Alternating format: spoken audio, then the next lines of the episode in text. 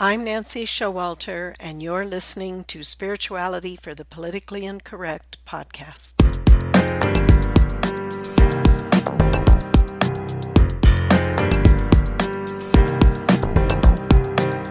Welcome, all radical paradigm shifters and creative changemakers. You who dare to create a better life and a better world. Tap into the power that resides within you and use that power for constructive change.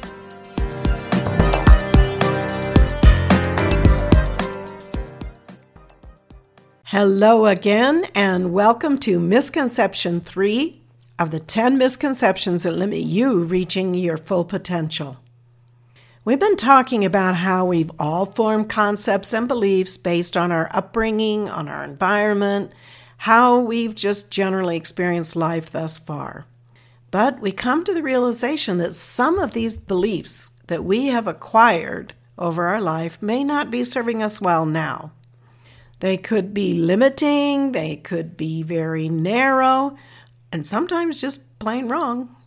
So, as we see these perceptions informing our lives, and if we never examine them or really open up to new and more expansive ideas, we never really grow. So, we are going to continue to explore and shift our perspectives on some of these beliefs. Misconception number three you are separate from God. When you are born into the physical world, your soul, which is the feminine aspect of your being, descends from the spiritual realms into the finite material realm. And that's where we take on a physical body. However, your soul never loses its connection to its source, the I am presence and God within you. So, projected from the heart of your I am presence to your heart on earth is a stream of light energy. And this is referred to as the silver cord in the Bible or the crystal cord. And this is because of the luminescence of this flowing light. There is also this continual figure eight flow of light from your I am presence in spirit that sustains you in the physical world. This is the life force that keeps you alive, and when your time on earth is finished, this stream of light is withdrawn from your physical body, and that results in your physical death. And then the soul, having shed that physical body, moves on to different dimensions. If we continue to see ourselves separate from God, from Jesus, from all the sons and daughters who have reunited with God, we could actually delay or perhaps never fully reunite with God as a result, that permanent reunion. Truly, this is one of the concepts or beliefs that many of us were taught all our lives that no longer serves us well. A while back, I watched the movie Jesus of Nazareth. This was the one that was produced by Franco Zeffirelli, which is one of the best productions I've seen on Jesus' life. One particular scene in the movie stood out for me when the Pharisees were questioning Jesus to see who he claimed he was. They wanted to accuse him of being of the devil, which in their minds was the only other option to being of God. They were shocked when Jesus confirmed he was a son of God and considered it blasphemous for him to make such a claim. Yet I had to wonder who the Pharisees thought they themselves were. By their own logic, if they were not sons of the devil, then they too were sons of God. What other choice was there according to their beliefs? You're either a son of God or of the devil. So if you're not of the devil, then you are of God. Yet we see how simple logic can escape us when it comes to religious doctrine and dogma. Again, you are made in the image and likeness of God and are of God, the one source of all. So it's literally impossible to be separate from God. The only separation is what we create from our own misuses of God's energy that is continually flowing through us. And even then, we're not literally separate from God. We just lose the awareness of that connection to our higher self, the I am presence, that always remains in the spiritual realms while our soul and our whole being that we're aware of here is evolving on earth. Now, you can consciously connect to the I am presence in your higher mental body by entering what I call your heart space. Your heart is the sacred place where the world of material existence and the world of spiritual being are integrated. It's the place where you experience the fullness of who you are, where the words I am best describe that place, that place of inner peace and equilibrium. Your heart is also where divine alchemy takes place, where the lead of human thinking becomes the gold of divine thought and presence.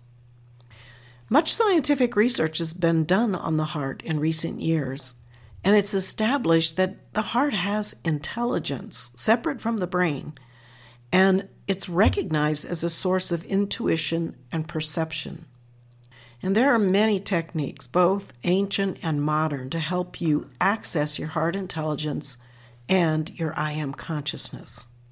If you have a momentum on meditating, entering your heart space may be very familiar to you.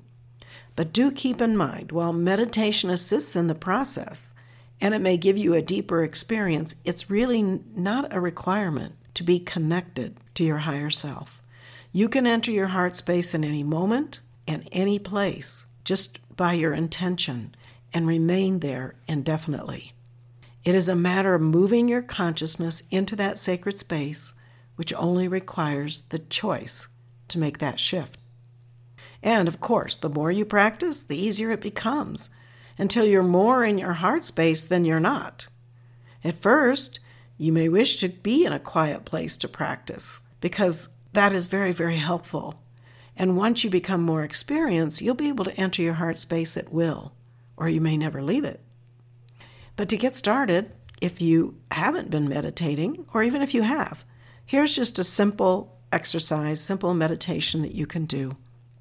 To get prepared, quiet yourself, and then take three deep breaths where you hold each for a few seconds and then exhaling. And as you exhale each breath, feel your physical body relax more and more. You want to just let go of all tension.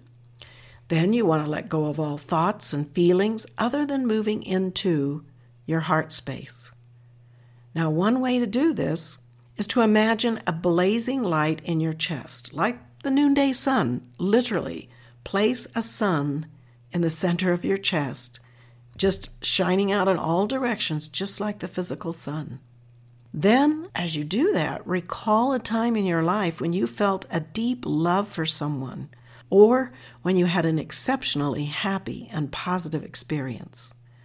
Recall that experience, recall that person, or whatever it's going to take for you to enter into that feeling Recreate those feelings with the same intensity as the original experience, all the while focusing upon the sun in your heart. Then take one more deep breath, and as you exhale, let go even more, sinking further into your heart until you feel that place of peace and presence where I am. Once in that place, Pour out gratitude for that precious connection. And you can ask a question and just be still, continue to be at peace, focusing on the sun in your chest, and observe what thoughts come to you, what feelings. Don't force the process or get back into your head wondering what answer might come, but just observe your thoughts and feelings. If you don't perceive an answer, it's okay because later you might be talking to someone or listening to something on the TV or someone says something that just pops out to you and you know that's your answer. Give yourself five minutes each day for this exercise and you'll develop a momentum of entering your heart space and being in that place of equilibrium all the time. Meditation not only reduces stress, but you'll truly feel and be connected to your higher self. Remember, you are divine, you are created for a purpose, and that purpose is unique. While here, you're meant to externalize and develop your unique divine qualities and then return back to God. Join me next week for the fourth misconception. Until then, keep an open mind a generous heart, and a powerful spirit. I'm Nancy Showalter, and you've been listening to Spirituality for the Politically Incorrect. Thank you for being with me today. And if you enjoyed this episode, don't forget to subscribe on iTunes. And to follow more of my work, visit me at nancyshowalter.com.